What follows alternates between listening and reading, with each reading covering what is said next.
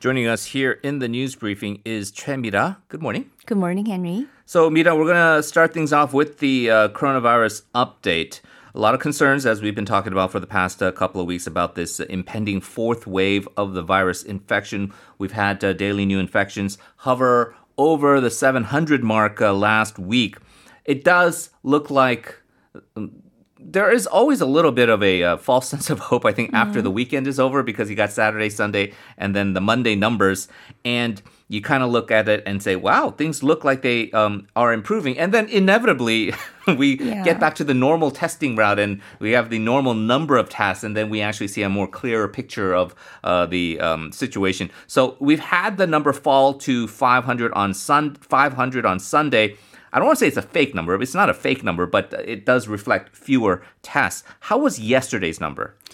Uh, the number of daily COVID 19 cases stayed in the 500 range for the second consecutive day uh, yesterday, uh, as we saw 512 more COVID 19 cases yesterday, with 477 being, being locally transmitted cases, bringing the total caseload to 119,898. And yesterday's number is much lower than last week's average of nearly 700 cases, but we should not let our guard down yet because the daily caseload usually jumps from Wednesday as more people get tested. Um, unfortunately, the number today is expected to reach way over 700 because the country already reported 712 cases as of 9 p.m. yesterday. The death toll now stands at 1,820 uh, be- uh, as we saw three more deaths from the virus yesterday. The fatality rate was 1.52%. And as for the vaccination, more than 2.4 million people, which is roughly 4.7% of the population, have so far have received one dose of the COVID-19 vaccine. The country is accelerating its vaccine rollout with an aim to inoculate 70% of the population with their first doses by September and thus achieve herd immunity by November. Right, and you said a key word there, accelerating, which means as more and more of the vaccine supply comes in on a daily basis, on a weekly basis, uh, the the country is able to now uh, vaccinate a much larger number of people and so that number and the percentage of people who will uh, be vaccinated especially getting that first dose as they are pushing for that schedule of 70% at least receiving that first dose by september. And if you get to that point a lot of people know that it's a two-stage process for these vaccines uh, for AstraZeneca, for Pfizer, for Moderna, and so you think, okay, if you got the one dose, you're, you're just basically not really vaccinated yet. But even the one dose does have a very positive effect of not just with pre- preventing infection of COVID-19, but also if you do get the infection. The symptoms have been documented to be much less severe uh, if you are vaccinated already. So there does give you an element of um, additional, I, I guess, safety and security Yeah, if you have that first dose. So it is again the message being it's important that everybody once you are on that schedule and you are notified by the government that it is your turn to take the vaccine, that you strongly consider doing so. Mm-hmm. It is not mandated; you're not forced to do so. But if you don't go this time around, and we've already heard some cases of people earlier who've been scheduled, they, Mm-hmm. they refuse to take it. You're not going to be able to take it again until after November when this first round of, Yeah. of vaccines are rolled out. So it's something to keep in mind. And again, it's not just for your safety and your security, it is for the entire country and it is for the overriding goal for this entire country to be able to get back on its feet, to be able to go out, be able to take off their masks, be able to gather. And I think everybody shares that same goal. But speaking of the vaccines, you do have to address that unfortunately there is still a lot of skepticism because of the media reporting, because of the inherent fear that people have, and because of these documented cases that have uh, occurred with symptoms, and also the, the uh, issue of blood clots. So the health authorities now have decided to issue a new warning on this. We should still point out very, very, very rare occurrences of Yeah. blood clots, but they are associated with people with low platelet counts. Could you give us more details? Yes, the Ministry of Food and Drug Safety said yesterday that it has updated its warning label on AstraZeneca's COVID 19 vaccine to provide information on rare blood clots linked with a low platelet count. The ministry advises medical staff to pay extra attention to any signs of blood clot or platelet declines to treat patients showing related symptoms as soon as possible. The new warning informs people to seek immediate medical attention if they develop severe or persistent headache, blurred vision, leg swelling, shortness of breath, chest pain, persistent abdominal pain, bruising, or red spots beyond the injection site. The ministry cited study results from the European Medicines Agency and the UK's Medicines and Healthcare Products Regulatory Agency, which said that AZ vaccine has not been linked with an increase in the overall risk of blood clots, but it is linked with these rare types of blood clots and the chances estimated at 1 in 250,000.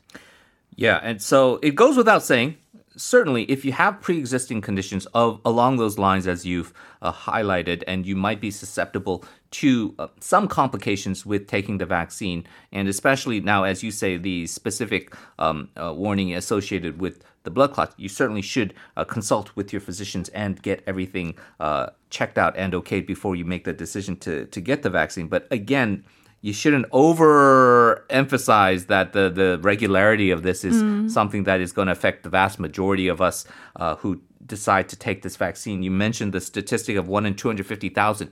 Uh, it's been cited not by me, but by other people, and it's not to be too morbid, but people have a much higher chance of dying in a car accident. Yeah. Than they have right. of having any complication with taking this vaccine. So you have to keep that in mind. It, it it's dangerous out there to do a lot of things to walk on the street with this busy road or to get into your mm. car and, and drive. And so we all take calculated risks on a daily basis.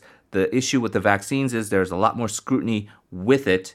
And yes there are certain side effects. And yes there are sometimes complications. But on the whole it is a lot safer to take the vaccine than not especially if we again want to get the country healthy again Part of the uh, issue of getting the country healthy is moving towards a healthier economy. And how do you do that? Well, uh, you try to uh, engage in uh, some uh, different economic policy initiatives. Let's talk about this new tax code revision bill passed by the cabinet yesterday. This would lay the foundation for the government and tax authorities to establish some kind of infrastructure to figure out um, public income changes in real time. And that's uh, certainly a new way of calculating things. President Moon welcomed the move and said it would make it easier for the government to actually give out disaster relief funds in a more efficient way, right? That's right. Uh, yesterday, revision bills to Income Tax Act and Corporate Tax Act were approved at the cabinet meeting.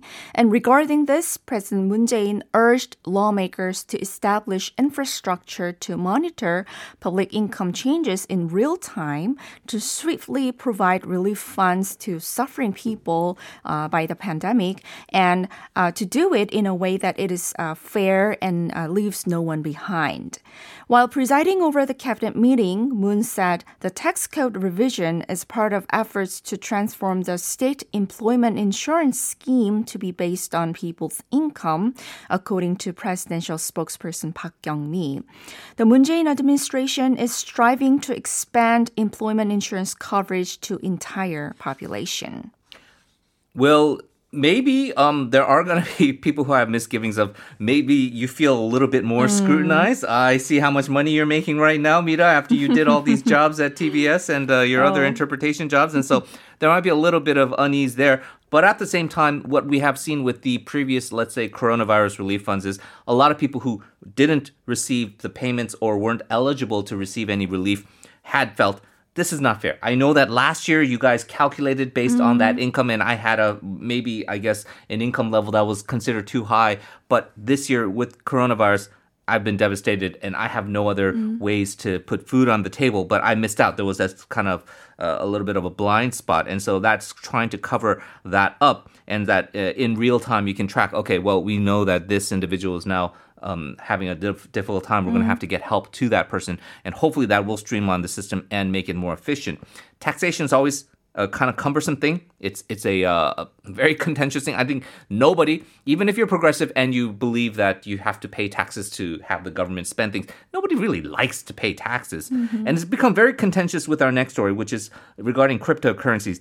Um, do you, do you invest in cryptocurrencies right now? Oh, no. Not, not really. Okay, but it's a big boom. A lot of people are really into it right now especially the kind of more more um, uh, I guess household name products like Bitcoin. It's become um, popular enough that it's now become a worry for the Korean government, and uh, there is now this idea that um, on the one hand you got to be careful because this is still a very very unregulated area. But on the second hand, we do need revenue and we do need to provide some kind of regulatory framework, and that might include taxation on cryptocurrency trade, and that's apparently starting next year. That's right. The government and financial authorities, uh, but uh, although uh, have kept sounding the alarm on the risks of investing in and trading digital coins, with acting Prime Minister Hong reiterating that cryptocurrencies are not a currency but a virtual asset with no intrinsic value. But he said uh, calling it a currency could mislead the public, so the government has decided to call them virtual assets categorized as intangible assets. And he said even G20 countries decided to use the term virtual asset instead of cryptocurrency to prevent misunderstandings by the public. And Hong went on to say that uh, the financial authorities do not recognize digital assets as financial investment assets like stocks and bonds, so they are not subject to regulations or investor protection. But there is a need to enhance transparency on digital asset trading, so the government requires cryptocurrency exchanges to register their business. And investors have been calling for postponement of the taxation, but Hong said uh, capital gains from virtual asset trades must be taxed, just like capital gains from art trading are taxed. And he strongly warned against virtual asset trading, saying that investors must be aware of the huge risk of trading the highly volatile virtual assets. What Hong Nam-ki is saying is basically a repeat, but maybe in a little bit more of a artful and diplomatic way that Eun Sung-soo, the, the head of the uh, Financial Services Commission, had been saying. Because the way he put it out was uh, it, it done in such a kind of heavy-handed kind of um, I know better than you guys manner that a lot of people were offended by uh, the tone in which he conveyed the exact same information, basically kind of referring to him as more of a, a kkondae style or that kind of old Yeah. man style of of relating things to the younger generation, and it did not sit well. But what Hong, Hong is saying is basically the same thing: is that the government does not recognize cryptocurrencies as a legitimate financial asset, and they say it has no intrinsic value, but at the same time, so that means unfortunately we cannot provide the insurance or protections that other assets like stocks and bonds mm-hmm. will have if you invest in it. At the same time, if you buy a piece of art and then that piece of art goes up by uh, 100% valuation, you still have to get tax on that for um, for uh, capital gains purposes. That would be the same concept with crypto- cryptocurrency. So it's, it's got to clear up sort of the situation here. It's not sitting well with a lot of people who are investing in cryptocurrencies. And so I think we're hearing now a lot of politicians talk about this now and maybe trying to curry favor with that group who is uh, invested largely younger uh, males and saying we need to address their concerns and we need to see if we can figure out a way to have the taxation scheme be a little bit less cumbersome for them. And so I think that discussion is going to be ongoing. It, it's become such a b- big boom in other parts of the world as well. The US and China, um, they have a very different perspective on cryptocurrency. The US, of course, everyone knows about Bitcoin. Uh, the financial authorities there, including Janet Yellen, warning about that. But China, uh, on its own path, is trying to develop their own uh, digital currency. They're calling it the digital yuan. Yes, that's right. Uh, American investors are still heavily buying bitcoins despite warnings from the financial authorities and experts. The U.S. Treasury Secretary Janet Yellen said at a New York Times Dealbook conference in February that Bitcoin is highly speculative asset and people should be aware of the fact that it can be extremely volatile. She also expressed her concerns over potential losses that investors can suffer.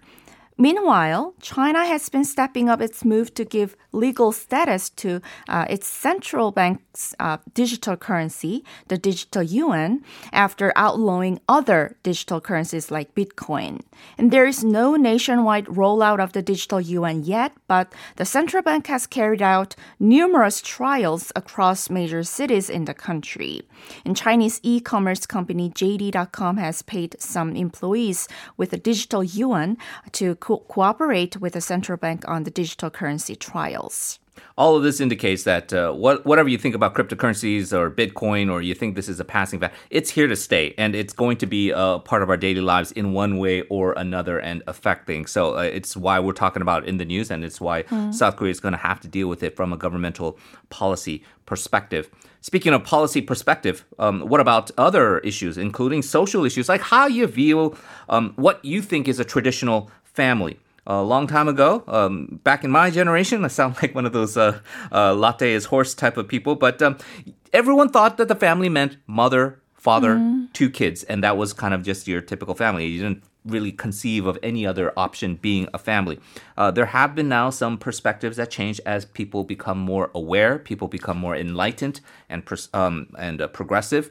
Sayuri was a Japanese Korean uh, entertainer based here made news by um, publicly announcing she has become a single mother. Uh, she uh, uh got pregnant uh, through a sperm bank. Now, um, because that raised a lot of social questions, the government has now had to step in and try to um, implement some changes into what they will perceive as the family structure, right? Yes, the government is seeking to change the legal definition of family to recognize unconventional types of families, such as unmarried couples and single person households, as families and guarantee the same rights and protection for them. The Ministry of Gender Equality and Family announced its Healthy Family Basic Plan for 2021 to 2025 at the cabinet meeting yesterday. And Minister Chung Young-ae said the ultimate goal of the plan is to recognize family diversity and provide fair and same social care to all people. The ministry will first seek to revise the current laws defining a family as a basic social unit formed by marriage, blood, and adoption. And once it expands the definition of family, it would have to revise a number of related laws to guarantee the same family rights and provide protection to the newly included families. And it will also no longer use the term healthy family because it implies that there are healthy families but unhealthy mm. families at the same time. The government will also conduct a study on policy for out of wedlock births, like the case of Sayuri, after collecting public opinion until June on sperm and egg donation and surrogacy. Maybe it's overdue by the government to address this, but uh, they are doing so, and so they're going to provide the benefits. Probably also important for society as a whole to all kind of recognize that mm. there are mm. diverse ways to have a family, whether you're a single mother, uh, whether you're a same sex couple, and, and you decide to adopt. Those are all families, and you can yeah. all be so called healthy families yeah. within different structures. And uh, it's time that uh, it's way past time that uh, society recognizes that, and the government uh, recognizes that too. Let's talk about a big anniversary. Yesterday was April 27th. It was actually the one year anniversary that uh, our new version of uh, This Morning came on air, but uh, mm-hmm. probably more importantly, it was also the third anniversary of the historic Inter Korean Summit, as well as the Panmunjom Declaration between the two leaders, Moon Jae-in and Kim Jong un. Uh, President Moon had some comments on this. What did he say? President Moon said, the time has come to start talks again and end a long period of deliberation while chairing the cabinet meeting at the presidential office yesterday. And Moon expressed his hope that the, the upcoming summit with the U.S. President Joe Biden, scheduled in late May will serve as a chance for resuming inter Korean dialogue and the peace process on the Korean Peninsula. And he said the government is seeking ways to advance the Korean Peninsula peace process based on strong partnership with the Biden administration. And the summit with Biden could pave the way for the talks between the two Koreas as well as the U.S. North Korea calling the Panmunjom Declaration as a milestone for peace that no, no one can undermine, Moon said the path for peace promised in the declaration should not be reversed under any circumstances. Still unfinished business there. Final story briefly the Japanese government once again claiming Dokdo is its territory worsening the already tense relationship. That's right. In its annual foreign uh, policy paper called Diplomatic Blue Book, Japan once again asserts that the Dokdo islets uh, in the East Sea are uh, an inherent part of its territory and alleges that Korea, uh, Korea continues its illegal occupation of Dokdo with, uh, quote, no legal basis in international law. And it was the first diplomatic blue book under the Yoshihide Suga administration, but it was not the first time that the country alleged Korea's illegal occupation of Dokdo, as it used the term for the first time in 2018. And it, it retained its reference in 2020 to South Korea as an important neighboring country but maintained its position that the historical issues between the two countries were already addressed and Seoul failed to follow through on them outsiders who look at the situation, uh, they're never going to have any empathy or sympathy for um, the Korean side. They'll just say, "Oh, it's just two rocks. Who cares? What's the big deal?" they don't recognize the uh, historical um, events that led up to Japan seizing Dokdo back in the day. Uh, but the bottom line here is both sides have their firm positions. Unless Japan changes its position, really, I, I don't think there is any a real uh, improvement uh, on the horizon for this relationship. And unfortunately, it does look like uh, they are not uh, going to be changing that uh, position anytime soon. All right. Well, we will have to leave it there. Mira, as always, thank you so much for joining us. It doesn't matter if it's Wednesday or Thursday. We always appreciate it. We look forward to talking to you again soon. Thank you very much.